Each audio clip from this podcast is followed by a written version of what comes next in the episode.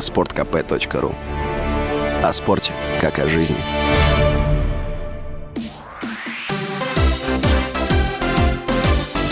Новости спорта.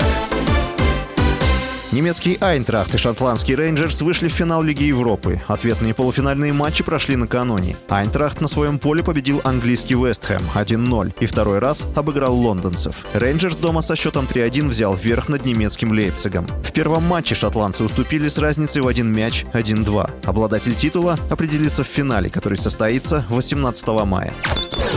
Бельгийский вратарь мадридского Реала Тибо Куртуа был признан лучшим игроком недели в Лиге чемпионов, сообщается на сайте УЕФА. Реал 4 мая в дополнительное время со счетом 3-1 победил на своем поле Манчестер Сити в ответном матче 1-2 финала и смог пробиться в финал турнира. Куртуа сделал 8 сейвов. Название лучшего игрока недели также претендовали Луис Диас, Ливерпуль, Бернарду Силва, Манчестер Сити и Франсиско Клен, Вильяреал. Реал впервые с 2018 года смог выйти в финал главного Еврокубка и 28 мая сыграет за трофей с Ливерпулем.